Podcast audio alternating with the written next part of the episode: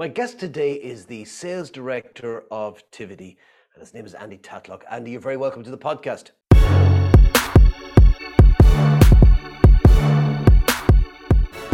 Hi, Paul, thanks for having me. My pleasure, Andy. Andy, uh, we've not met before. I'm curious. I, I, know you went to university in Leeds and you have a, a northern accent from what I can detect. Can you tell me a little bit about where you grew up and what that was like? Yeah, I did go to um, university in Leeds, but it, it's uh, North Manchester is where mm. I, I, I kind of grew up. So, um, born in the northwest, moved to to um, North Manchester at a very early age. So, a very um, a very normal upbringing, if you can call it that. Um, you know, two um, two wonderful parents, only child, uh, stayed in uh, Manchester for all my life up until through the usual high school, college, and then moved to um, moved to Leeds for university, following the crowd really at the time. I had um, I had a couple of options on for what university I was going to go to, but uh, a big group of us were going to to Leeds at the time, and it felt like the the sociable move. Um, who knows how that would have panned out, but it's uh, it, it's led me to where I am today. So so mm. all good. Coming from Manchester, were you accepted in Leeds? Because that is a bit of rivalry there. Yeah, it's not. Uh, it wasn't as bad. I mean, back then, you know, I'm a Man United supporter, so the uh, it was probably more of an issue than it is today. We're no uh, we're not we're not that good anymore. But yeah, th- there was no real issues. And as I said, it was there was quite a big group of us that were going from the local area to, to Leeds, and you know we made made a good mm. good group of mates in Leeds, and was there for just over four and a half years. Mm. You said you were an only child. Yeah. How, in terms, uh, how have you noticed, or how, let me ask you this way: Do any of the only child stereotypes apply? And if so, which ones? um, stereotypes being selfish is that one of the stereotypes? No, I don't know. No, no I, I, it's it's actually it's funny. There's a book I have called Birth Birth Order, and I yeah, found it yeah. fascinating because it said that something like 21 out of 23 Apollo astronauts were all eldest child and the other two were firstborns. And the, the kind of stereotype is that the only child is like, is like a firstborn on steroids in that they tend to be uh, strong, determined uh, leaders. Yeah. Yeah, I mean, there's other. Depends who's describing the. Yeah, I, I, I understand it. Yeah, I get it. I think I think you know ultimately, um, being an only child, you know, when I was growing up, I probably didn't like the fact I was an only child. You know, I think I think as you you are growing up and when you're at that age, you see a lot of your friends and their brothers and sisters and you know bigger families. And it, I'm an only child within what is quite a small family as well. Outside of that, so it's all it's always been quite a, a tight knit group. But I think that within the family, and I think that that's kind of stayed with me obviously as I've as I've grown and, and you know progressed into into a into a career, I think you know ultimately it's very focused. I had a lot of support. You know, there was resources there to help me. It was all about um, you know making sure that I made the best of myself, making sure I made the right decisions. I guess ultimately within a single child environment, you know, the attention is probably not shared and it, it can be quite focused and that can be quite intense as well. I guess. Mm. Um, mm, but um, you know, I think I think typically I would criticize that when it came to family holidays and I was, you know, the only person there on the beach with no one to, to play with or anything like that, going back when obviously. But um, but no, I think, you know, I it probably made me rely more on my friends. Mm. Uh, you, you, know, I think I've always had a, a good group of friends that mm. um, has not necessarily changed that much. You go through periods in your life where you meet loads of different people and you know people come and go for different reasons, but I've always had a pretty strong kind of core to that that that, that then obviously met kind of new people as as it progressed. Mm. I'm curious to know, by the way, because you mentioned I had this image of you on a beach as a kid, and to my mind, it's either going to drive you towards going and getting outside yourself and, and outside your comfort zone and meeting other people because you're on your own, or because you're on your own, you tend to stay there. Um, how was it for you? Um, I think I think at the time it was probably I was probably content or learned to be content with me and, and the family. I think a little bit. There are there are times definitely when being an only child can force you into certain situations that can take you outside of your comfort zone. I think um, you know if I think about what I've done, and we kind of talked about at the start. If I think about what I've done as I've as I've grown, you know, I've I've got a close group of friends. I've I went to friends. I went to university with friends. I've been traveling with friends. You know, I think I've always looked at uh, at my friends in in that kind of close mm. environment. You know, not not the cliche as as a family or as a brother or anything like that. But you you know you you have a sense of um, friendship and and loyalty to, to to your mates. I guess that that definitely have stayed with me. Yeah. Were you ambitious when you were younger? Yeah, I, I would say so. Uh, I, I, still am. You know, I, I, would say that's not necessarily just a, an, an ambitious, um, a, a, youthful trait, should I say. I think I always had, without really knowing what I wanted to do, I always had ambitions. I just wanted to do something, you know, successful and be successful. Um, uh, you know, I, I, probably danced around a little bit the things that I felt I wanted to do when I was a kid, and you know, that could be across a whole bunch of industries and a whole bunch of roles, depending upon the flavour at that that particular age. But you know, one thing I've always had was ambition to to do well, but also better myself, not rest on my laurels. You know, and I think that definitely helped me in kind of my career to make sure that you're you're pushing yourself, you're pushing others, but also you're always trying to be the best version of mm. yourself, I guess. Were there any clues when you were growing up that you'd one day end up in sales? Um, it's a funny one actually because I, I, you know I genuinely believe that no one grows up wanting to be in business development.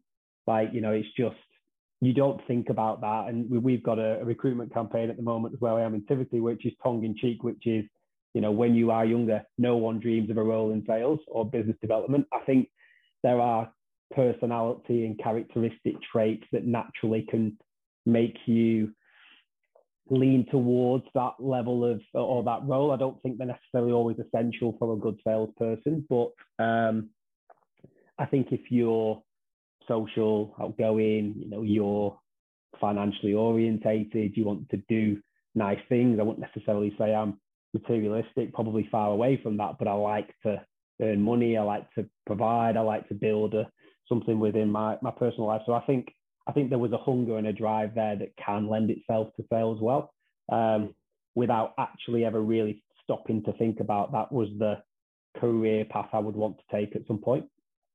Mm. Um, you mentioned there a moment ago about sales and business development as, as almost it sounded like they're they're separate entities, and I'm curious to know if you see them as separate roles, or are they just different roles on the same spectrum? I think there are, you know, you could argue on one hand it, it can be terminology. You know, there's, there's, there's different different very similar roles can be called, you know, a sales director, business development director, for, for, for example. I think, you know, they, they can ultimately be the same thing depending upon what organization you're talking to. I think there is a, you know, if I think about business development, I think about more of a hunter, new business, you know, creating something from nothing almost type of uh, mentality and focus. Whereas I think sales could probably be maybe more encompassing. You can have service sales, you know, customer service managers in sales. You can have account managers in sales, and, and you know that it's probably how I would define the key characteristics and skill set of those two different roles in terms of the function they're trying to provide in that particular business. Um, but again, you could argue it could just be terminology depending on the type of organization yeah. you're dealing with. Yeah, I often wondered is it a function also of company size? Because I remember my first proper sales job was in a startup company. And there there was there was no distinction in roles. It was here's a list of companies. Your job is to bring in some revenue from them. Yeah. And, and marketing as a function in that business was one person who basically got the brochures made and the website and yeah. PowerPoints. So there was no, there was no, there was a clear line, I should say, between marketing and sales. but then there was no dividing roles within that. But there couldn't be; it's too small. I think that starts to become more. Um, I think that starts to become more prominent depending upon the type of business that you're in. I think that really does resonate with me because if I think about my kind of probably journey and, and background uh, within sales um, per se, I think, you know, when my first proper job, if you want to call it that, was a sales role in a startup, you know, and, and it was probably more, um, I think probably startups a little bit of dis, dis, disjustice to where the organization was at the time. I think it was a, you know, a startup that was very much with, into scale up, very similar to where I am now at Tivity actually. But, um, you know, when I joined as a, as a, a salesperson in that business going on 13, 14 years ago, you know, it was a sales executive, do whatever we need you to do and whatever you can to take this business on. And, you know, at that point, that may mean to, to get into the detail, it might mean cold calling direct customers. It might mean speaking to existing customers to see if we could farm cross sell that to that organization. Or it might have been working with channel partners in a wholesale reseller agency type um, arena, which was actually really good for me because from day one, I wasn't necessarily pigeonholed or restricted to one type of sale or one type of sales process or one type of customer. Um, as we grew over time, um, the natural progression for us was to start to not silo, because that's quite a negative word, but was to start to structure the team in a, you know, there's a focus in new business, there's a focus on account management, there's a focus on on channel partnerships. And, you know, I think that's the natural evolution um, as a business gets a bit bigger. But, it, you know, in a startup or, or a scale up, it's about just moving the business on and growing the organization and getting it to a point where those types of structural considerations are a nice problem to have, you know, because you've got the customer base, you've got the revenue streams, you know, you've got a, a sales formula as such that works. Um, so, you know, that that that's definitely a point that that that I agree with, and as I said, one that I think has actually put me in a pretty good or gave me a good ground grounding anyway in terms of my my sales career. Talk to me then about your transition from being a a producer, sales, where you're carrying the bag, to leadership position, and what you learned about yourself in that transition.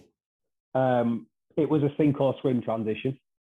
I think that's definitely how I was given the role at that time. If I think about going back, you know, 10, 12 years and, and even more in terms of that, this um, this process, you know, I think I was seen as a, um, I think I was seen as a successful sales number carrying person, um, which sometimes feels like the natural progression of, you know, you've done well in this, but then you want to, you know, how do we keep that person or how do we um, we get more out of them. You know, not every good salesperson makes a good good manager, as, as we know. Um, it was, you know, we've we've got one person doing this. We want three people doing this. Let's make him the manager. You know, it was that kind of mentality. And you know, back mm. then, as a kind of early to mid twenty year old kid, um, you know, who had only really been in the industry for eighteen months, you know, less than probably in, in the tech sales, it, it was very sink or swim within what was quite a high performance, ruthless environment.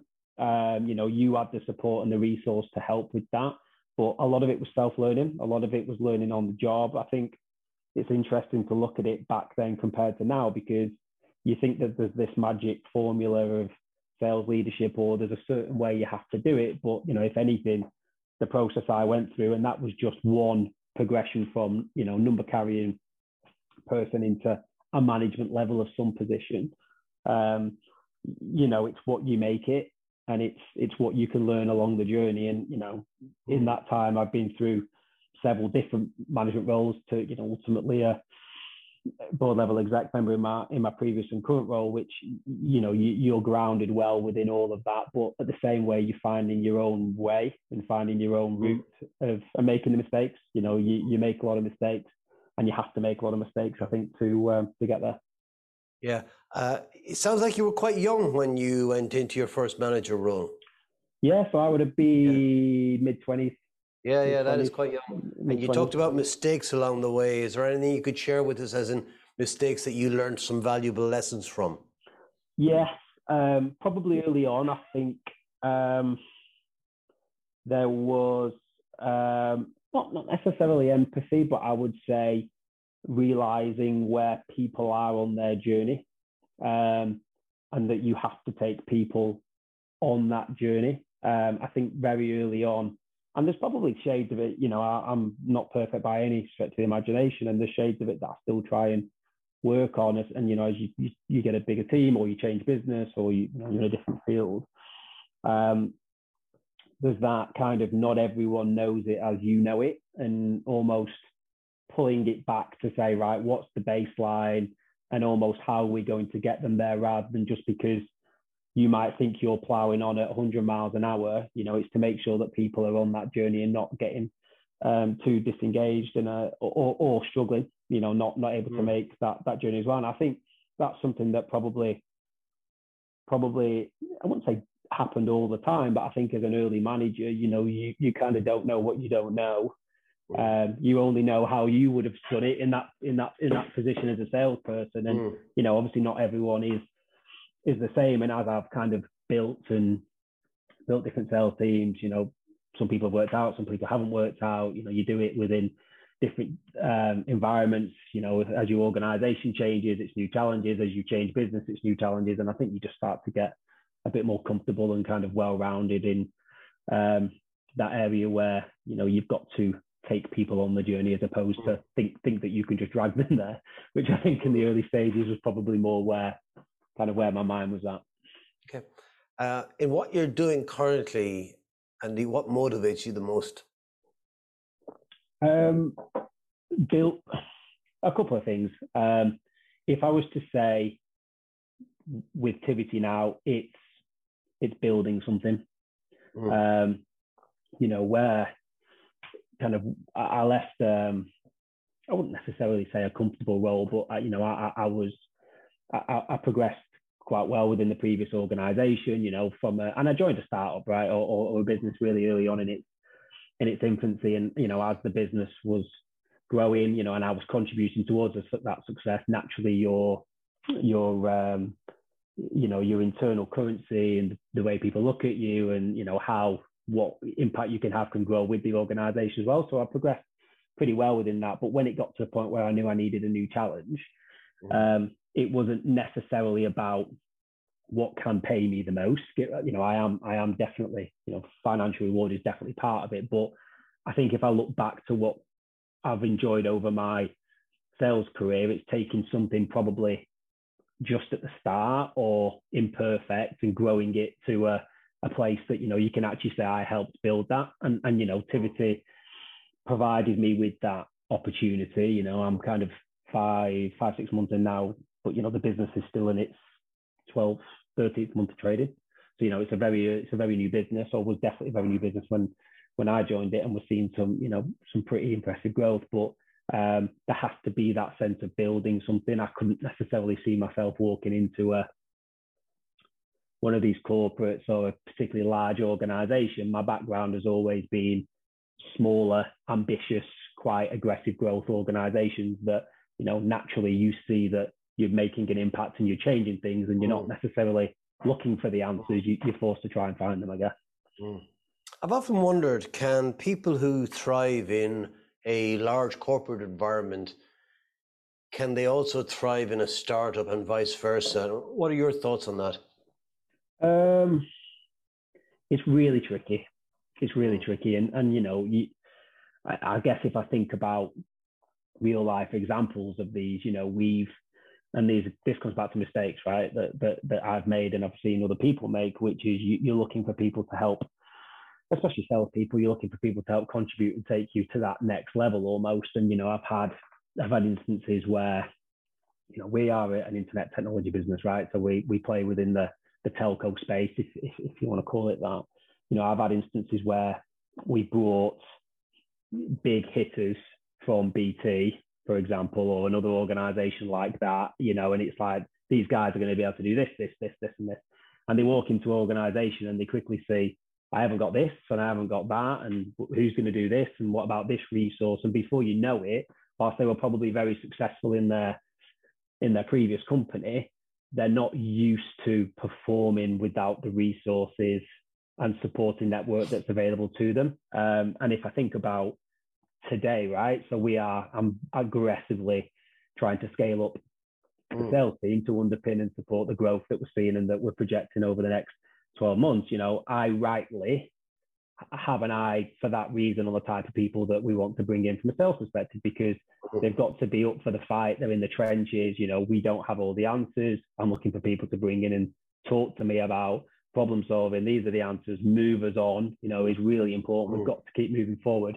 You know, we don't want people to come in and, and kind of just think that they are going to coast along and contribute towards this. You know, there's no riding the wave. You've got to create the wave. And, and interestingly, I've seen in sales leadership, I've definitely seen that kind of magnified probably mm. 10 times where you've got you know, again, very experienced, very senior people who have been in larger corporates or enterprise where, you know, they marshal the business. The business kind of just happens to a degree. I mean, there's, there's obviously peaks and troughs and there's certain things that, that happen, but at a sales leadership perspective, they marshal the numbers and they marshal the team. Um, you know, when I've then worked with people like that who come in, you know, you, you need to do the doing. And that doesn't necessarily mean picking up the phone and ringing a customer to to pitch a service or sell to them, but it means you've got to get into the detail where historically, you know, all your experience tells you you can yeah. probably take a backward step.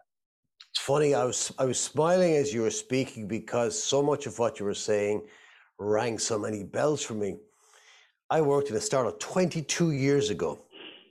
And it's like the story you're telling is identical. Even the language, you, you mentioned big hitters, and it was funny because I was the second sales employee, in fact, the first full time one in this company. And again, it was a startup. What I was what I was okay at was I didn't like picking the phone up, but I would do it.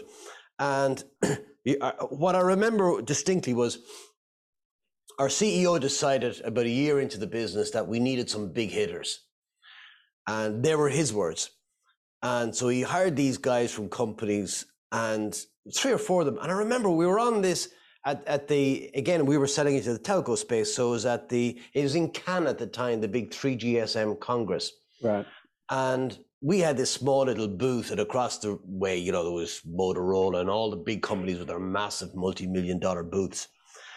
But it was it was it was amazing to me because you know when when you're in a startup you have to you have to be a, you have to hustle a lot and when you'd see people from Telia or Sonera, these companies going by with badges, you, you, know, I would follow them up to where, you know, the coffee dock and sidle up. You say, Oh, I see you're from Telia. Hi, I'm Paul. You know, you, you did that. Yeah. But these big hitters, they would stand around waiting for people to come to them and they wouldn't move. And they describe themselves as, Oh, I'm a closer. And I'm kind of going, okay, but for you to close, somebody has to open.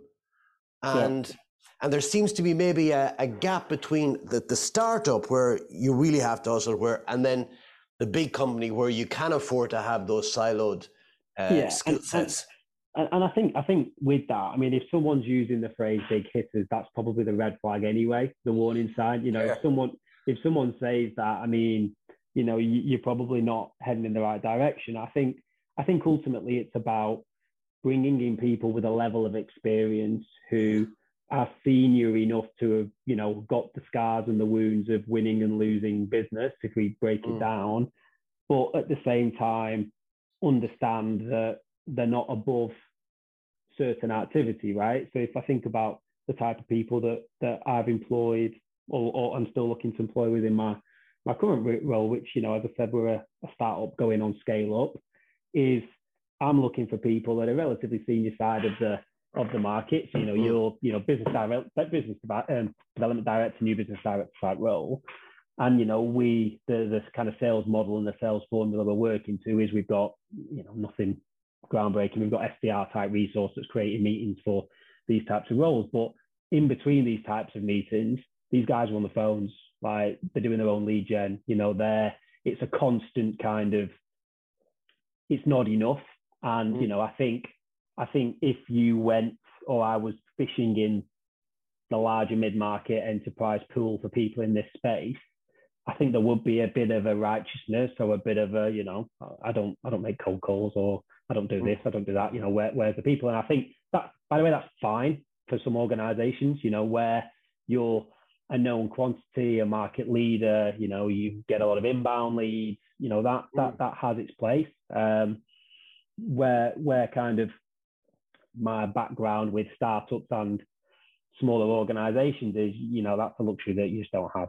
You, mm. You've got you've got to have everyone firing on every cylinder all of mm. the time um, to try and change the outcome. Because if they don't do it, you know, there's not a lot of people who are going to do it. Um, sure. So yeah. Yeah. Who inspires you the most, Andy? Um, it's a good question. I'd probably say there's there's a few for different reasons. Obviously, you look at family. Um, you know, if I think about my my mum, for example, so she's retired now, but she was she was successful within the corporate world. Um, so you know, she rose to deputy chief exec within a kind of relatively large healthcare organization. wasn't a sales background or anything like that, more kind of operational. But um, you know, she she was obviously very successful. If I think about kind of on that journey, you know, I have memories 23 years ago, 24 years ago of um, her doing a full time university degree. At, where did she go? Sheffield University. You know, but she only did it after I'd been put to bed. So you know, it's kind so it's kind of like you know she wanted to better herself, and I mm, think I think I I don't you know the drivers. I was very young then, obviously, but I think there was a driver that if she wanted to better herself, it was going to be better for for her career. So if you think about someone who is working you know full time in a in a in a, relatively decent kind of high pressure job, and then takes on a, a university degree and does that basically after the hours of nine o'clock at, at night, you, you, know, it's pretty it's pretty impressive, and it's not a mm. it's not a kind of side project. This was like three year you know mm. three year course, so you, you, see things like that, and it, it does give you a, mm. a sense of probably focus, work ethic, um, th- things like that. So I, would say I'd say that's probably a an inspiration. Um, mm. I think broadly. And I'm not this, you know, not like not like others, or dislike others. Sorry, where you know, I listen to a lot of businessy type podcasts, you know, the Diary of a CEO, all that kind of stuff, where you just want to hear successful people. Um, mm.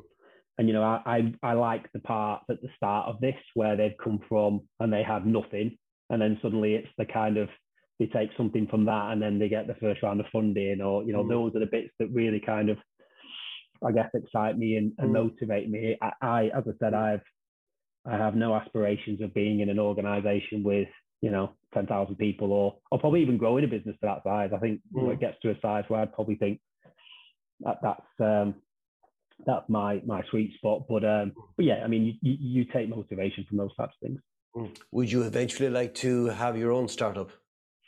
Um, yes. Yeah. I think I can see it. You know, I think the, the, there's, um, I can see it without really having any pressure on that. I think there's a, a, natural evolution. I think, to be honest, where I am today, you know, I'm part of the exec team. You know, it's there is a founder obviously in the business, but I'm I feel like I am driving. I'm part of that startup. Um, you know, I don't. I'm not necessarily just an employee within within that organization. So, you know, I believe in what we do, and I therefore then feel like it is partly my business, and that's the way I want to treat and and obviously, um, you know, what what motivates me to to make the most of it. I think I have no, I, I, try not to look a million miles into the future. Mm. Um, with this, you know, I, as I said, I'm very ambitious and I kind of have an idea of where I would like to get to. Mm. But at the same time, I believe that you've got to kind of break that down mm. bit by bit by bit, if that makes sense. Whether it's through uh, a Tivity exit or even post that you decide to do something, but either way, you find yourself in a situation down the line from now through some sort of exit and you don't need to work again. Yeah. You're financially independent. What would you do with yourself? Um, it is it is an outcome I think about now because obviously there is a there is a, a place I want to get activity to. And naturally, you know, you whilst I'm not necessarily thinking about the next career move, I think about what would I do under certain circumstances. Mm. Um, I, I, think I would um, I, it wouldn't be too long before I'd have to do something. You know, I, I think there'll be some relaxing and there would be well, who knows how that situation will be at that point? You know, it it, it, it could be a scenario where I don't have to work again. You know, who, who who knows? But I feel like I would need to do something, and it's probably more kind of in line with that aspiration to just to just grow something. You know, take mm. nothing and turn it into something. Um, you know, you can say that, and obviously you're. I would consider myself quite entrepreneurial, but I'm, you know, I, I've obviously not created a business, and I've not um, you know, being the been the founder of an organization, mm. one day I think I could be. Um, yeah, I mean, it depends. It depends how quickly the family would get sick of me, I guess. So I was doing nothing. Yeah, so you don't see yourself playing golf every day. Uh, I, I, would like to, yeah, I'd, I'd like to. Although I think um, I think if I was retiring late thirties, you know, I'd probably get a few a, a few dodgy looks anyway. So I, I, yeah, I think yeah, yeah. I, I, think I think there is there's definitely something I would want to go on to get to. But I think you know that that's the exciting part about a Tivity. I you know I firmly believe in what we're doing, the products, you know how disruptive we can be. And whilst I might be breaking down the you know the next three years looks like this, who's to say where that could get to? Yeah. I have a theory anyway. Most of us in business have a sense that we're all involved in projects, and at certain times in your career, all of those projects are financed. They, they have to pay for themselves. Yeah. And as you get a little bit older and you don't need the money, you can afford to get involved in projects that don't pay you anything, and yep. maybe your attachment to them isn't quite as strong. Absolutely. But there's but there's still projects with goals and yeah. people and yeah, I think that whole idea of people getting a watch at 65 is gone. Yeah, yeah, I think I, I certainly, and I think that's it's a really interesting point because you know if you think about 99.9% of us, you know, you you you're told you grow up, you want to get a job, you need to go to college, you need to go to uni, you need to get a degree, and then you need to get a job. You know that I certainly had that. You know that was mm. my the encouragement that that I was given, and I think you know I I've, I've had a a little boy five, six months ago, you know, and I, I think about what, how would I encourage him? And I think, you know, to your point, it's not about just getting in something that pays you for the next 45 years and then you, you know, you take your pension. I think you've got to make more out of that. And it's probably as I've got older and as I've worked in these types of organizations, if you think about, you know, my the previous place I was at, whilst I got in there dead early, you know, if I'd probably got in there 18 months, two years before, I'd be in a much different position financially than I am today because of naturally how these things work around, yeah. you know, business transactions and and, yeah. and, and, equity and whatnot. So I, do think that has to be part, and it is part of my yeah. motivation. You know, I can't, I've got no desire to sit there and just take a salary for yeah. 30 years or another 30 years. I've got to feel like it's part of a, of a journey, and that might be multiple journeys in that time. Yeah, uh, I, I don't know what your boy is going to be when he grows up, except I can be certain he'll probably be a Manchester United fan. Well, I, I would like that, but you know, if I was him, who knows? Because it's you know, it's all about Man City nowadays, isn't it? So I think I think if he came home as a City fan, yeah, I mean, what are yeah, you going to do? I, I, know, I know. As, as, much as you know, myself and and his granddad will will will will obviously be stirring him towards United. No, I think I think that's the direction we he obviously would take, but yeah. Who knows? It's easy. You just take him to a few games when he's young and impressionable, and yeah, I'm not. I'm not sure that would work at the United games. To be honest, I'm not sure you get much. you mean there's nothing to impress them these days? Exactly. Exactly. Yeah, they are going through a bit of a, a, yeah. a rough patch at the moment, but they've been there before many times, and they'll, they'll, be fine. Um, if you were Minister for Education, Andy, and you could put any one subject as mandatory on the secondary school curriculum, what would it be and why? Finance. 100%. Finance. 100%. 100%. And what, and what I mean by that, maybe not the right term. What I mean by that is, I think you are not taught about how to manage money. And I don't mean that in a to prevent you from going blowing it. You know, mm. I, I, I don't think you need that type of. I think it's just about making smarter decisions with, mm. you know, the finance that you have. And I think, you know, spending most of my professional career in a private equity world and seeing how these organizations operate. And this is just at a professional level, right?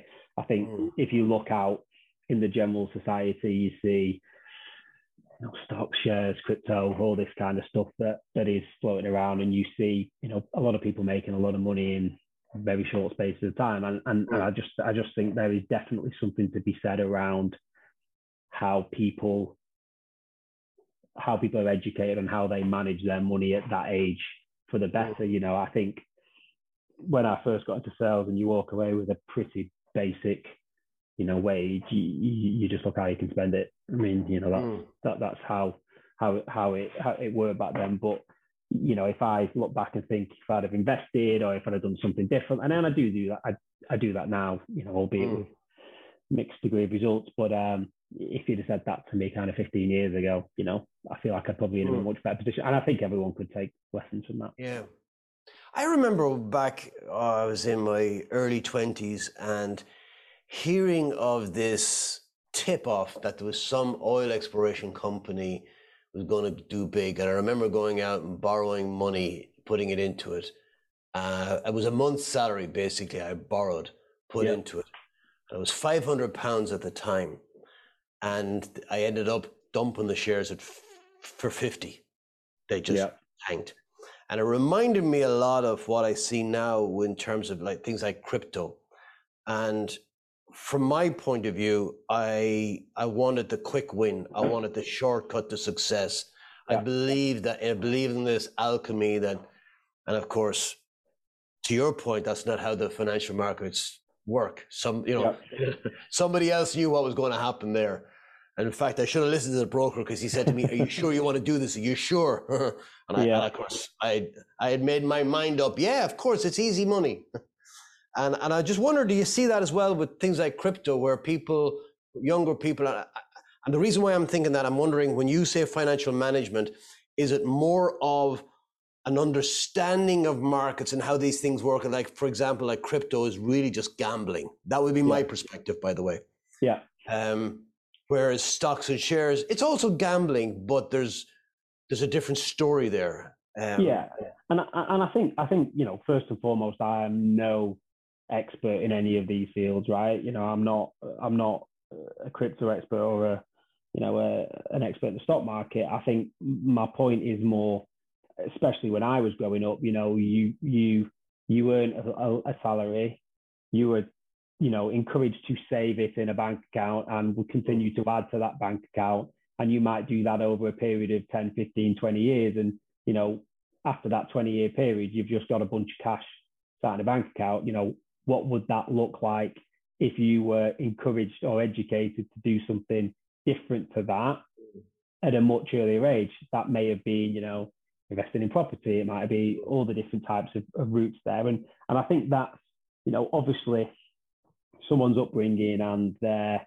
family environment is you know going to mold that mm. approach that you take but given how finances and money and you know all of this type of thing is is such a important part of the life in terms of not necessarily it's not the driver for everyone people mm. you know mm. some people um don't think about that. But but hmm. ultimately, mm. it's what's making things tick. And I think mm. if you understood that better at a, you know, your very early years as um, mm. in high school or, or, whatever, I think you know you would be in a much better place. Do you think a university education is required nowadays? No, I mean I I, I could answer it as. As I didn't even finish that yeah, one, you were straight I, in there. And do you know? Yeah. Do you know what? Do you know what? Sorry, that's probably it isn't for sales, right? If I think yeah. about it, my so so there are obviously, if I think about the journey that I kind I kind of went on, you know, there are some people who say, all I want to be when I go, I don't mean it all as in a derogatory sense, but they just know they want to be a vet, or they just know they want to be a doctor. You know, there is a mm. Certain amount of rightly education, process, structure, so, you know, certification, all that kind of stuff you have to go through, and therefore for that type of role, I, I totally get it. I think if I think about my journey, you know, I, I went to, as I said, Leeds. I went there primarily for a social scene. I did a, a business and management course, which is the go-to default course for people who don't know what they want to do. You know, let's be honest. I think it was like one of the most, the biggest course in Leeds when I went, like twenty odd thousand people doing it, and and that's because I didn't, I, I wasn't clear or sure what else I wanted to do. You know, at that point, I just knew that you went to uni, and you know, my friends were going to uni, and I wanted to have a, a good time. And the only thing that uni is other than the social and you know the people and all that kind of thing, you know, in terms of the actual career path I'm on today, you know, I remember I'd, I'd, I'd been to, you know, I got two warm business management studies, did okay, went traveling for a bit, thought I need to come home, I need to get a proper job, or at least, you know, I was pretty skinny at the time, I need to, to do something. Went to a job fair and it was like, you know, are you a grad? Yes, sign your name here. No idea what you're signing up to.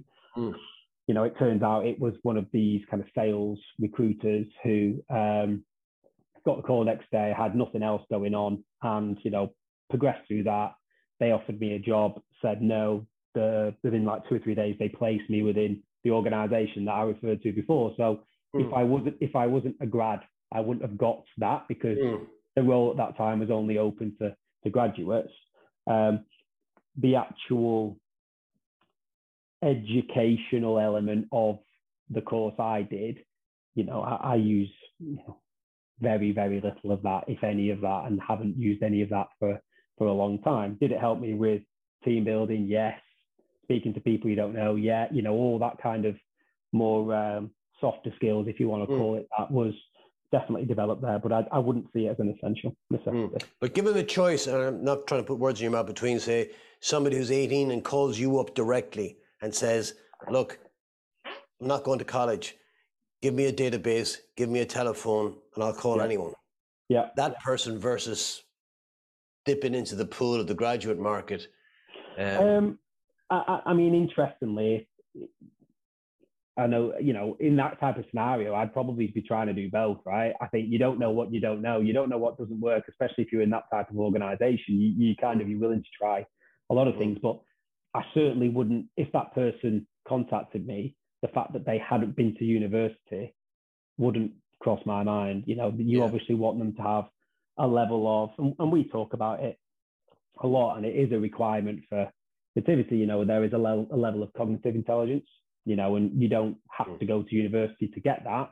You know, it's more around your experiences and how you think and how you're wired. And you know, people can score really highly, but are not necessarily Mm. educated through the system, if you if you want to say that. Mm.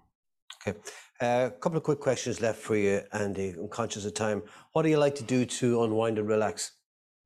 I really struggle to unwind and relax. First and foremost, that is it's a very very current thing for me at the moment. That because uh, with that with a plus the, a five month old, you know, sleep is a is a is a rare is a bit of a rare thing. But um, I, I, like to go on holiday. You know, I like to socialize. Um, you know, spend time with family, spend time with friends. Um, I probably, I am someone who takes work home with them in a sense of, you know, I, I do think about it all the time. You, you, know, you you wish you didn't sometimes, but it's just the way I'm probably probably wired. I tried to change that, um, and I made conscious efforts over time to try and change that, but it kind of got to a point where then I just accepted it because I think it was just part of what kind of, you know, I, I would never do a job where I leave the proverbial office. I know it's different with current way of working, but you know, I'd never do a job where you leave the office and that's it. You know, you, you kind of don't think about it until you go in the next day. So therefore, why shouldn't I expect to have this thought or pressure or putting pressure on myself as well to be able to? Yeah. That, okay, that raises an interesting one because I, there was a company, it must be a year ago, saw them on LinkedIn. I would know some people at this place and uh, they they gave their employees an entire week off, and it was for downtime. Yeah. And the people on LinkedIn were saying, "This is fantastic. We're going to do nothing," and I'm thinking, man, now I, I want to get your opinion on this. My thoughts were, man, you're naive because the ambitious people in that organization, I know how I would be using that week. I'd be using that week to get an edge on everybody else, and, yeah. and, and I would continue to work. I wouldn't be posting about it and the, the, the comment that came back, and I made and I made a comment to that effect that that said, you know, is everybody going to do this? And uh, it was kind of like, no, Paul, you don't understand. Times have changed. You know, it's different generation. I go, is it really? I don't know. I'm just curious what your own thoughts on that in terms of if, that downtime and ambition. If I if that happened to me today, I would start to think about how much I'd have to do when I got back. As in, mm. what what am I not going to be able to do this week that I'm then going to mm. have to catch up with next week? So I think, I, I mean, I have a, I probably, obviously it's a conscious decision I made, but you know, I'm I'm in a smaller organisation where our focus is about getting our business to the next level. You know, mm. we are some of the things around the edges, if you want to call it that. You know, they're a, they're not a secondary thought, but we've got to earn the right to have that type of type of thing. I think, you know, where in a bigger business where, for example, the whole thing can shut down for a week and there are very little knock-on repercussions on workload, customers, you know, things. If you're in sales, especially your deals don't just shut off for a week. You know, what mm. what do you do in that week? Uh, you know, it would I, would find myself working to some capacity, mm. um, and I think that kind of, you know, I've seen things around trialing four day weeks, all this kind of stuff we're talking about at the moment, and home working and people shouldn't be sending emails at this time and people bosses you know shouldn't be sending emails at that time i i just fundamentally disagree with all of that i mm. think i think with where we are today, you know, the flexibility's got to work both ways. You know, you talk about people saying, I get to drop my kids off at school and log on at 10. You know, you got to be expected to, or expected to make the time back. And when else are you going to make the time back other than either before or after what yeah. is nine to five? I think, you know, nine to five is dead. But, um, and that, that, I think that just comes to a drive from a drive perspective. And it's, it's an important point because if I think about, again, the type of people I'm trying to recruit now, Mm. You know, I, I, need people who would, whilst they would see that as an opportunity for some downtime in some capacity, they'd be thinking, what impact is this going to have in, you know, my earnings and my deals and my opportunities and all that kind of stuff. Yeah, for sure. Um, your house was burning down, Andy, and your family are absolutely safe, and your computer and your phone are safe, and you had time to run back in and just grab one object, what would it be and why? um, that's a really, really, really tough question, actually. I'd probably have to say, I mean, I've got a cat, so you know, I don't know whether a cat is part of the family point or. No, they are. I should have said pets as yeah. well. Yeah, no, they're they're yeah. all safe. Um, in terms of the house, um, I mean, there's things we've got around memories. You know, there there are things in the house that you know have a sentimental value to a degree, and that could be um, you know, things with my little boy, things with my, you know, my, my other half and, you know, the experiences that we've been through together, um, both me and her. Um, There's just one though, you're only allowed one. Is there something that um, springs to mind? I probably struggle with that. I think I struggle with that. I just because mm. there are just you know I've just got a collection of things that hold sentimental value yeah, to some degree. I think I think um, you know I kind of mentioned before. Uh, you know I have I have very I'm not a materialistic person in any stretch of the imagination. You know, there's nothing, uh, there's nothing of any real expensive value in my house that I feel like I would need to save in that situation. You know, I love my car, I suppose. You know, if you can grab your car keys and go and get them, that's maybe one thing. But that's, um, I think, clutching at straws a little bit. It's, um, it, it's just things that would remind me of good times with with family. Mm, fair enough. Um, when your time on this planet is done, Andy, and somebody writes decides to write a book about your life, what would you like the title to be and why? Um, what would I like the title to be? I think made a difference. You know, I, I, I think, and that's not, you know, I, I don't, I don't have aspirations to change the world, or you know, I don't think like that right now. I, you know, I, I have a goal that I'm, I'm focused on, but you know, again, you've probably got a sense of a big part of my motivation is creating something out of nothing or taking something anyway mm. that's really small into something that that has a, a major impact. And you know, where if I think about my professional career, and professional sense of things, you know, we've I'd probably say a common theme within the businesses I've worked for is disruption.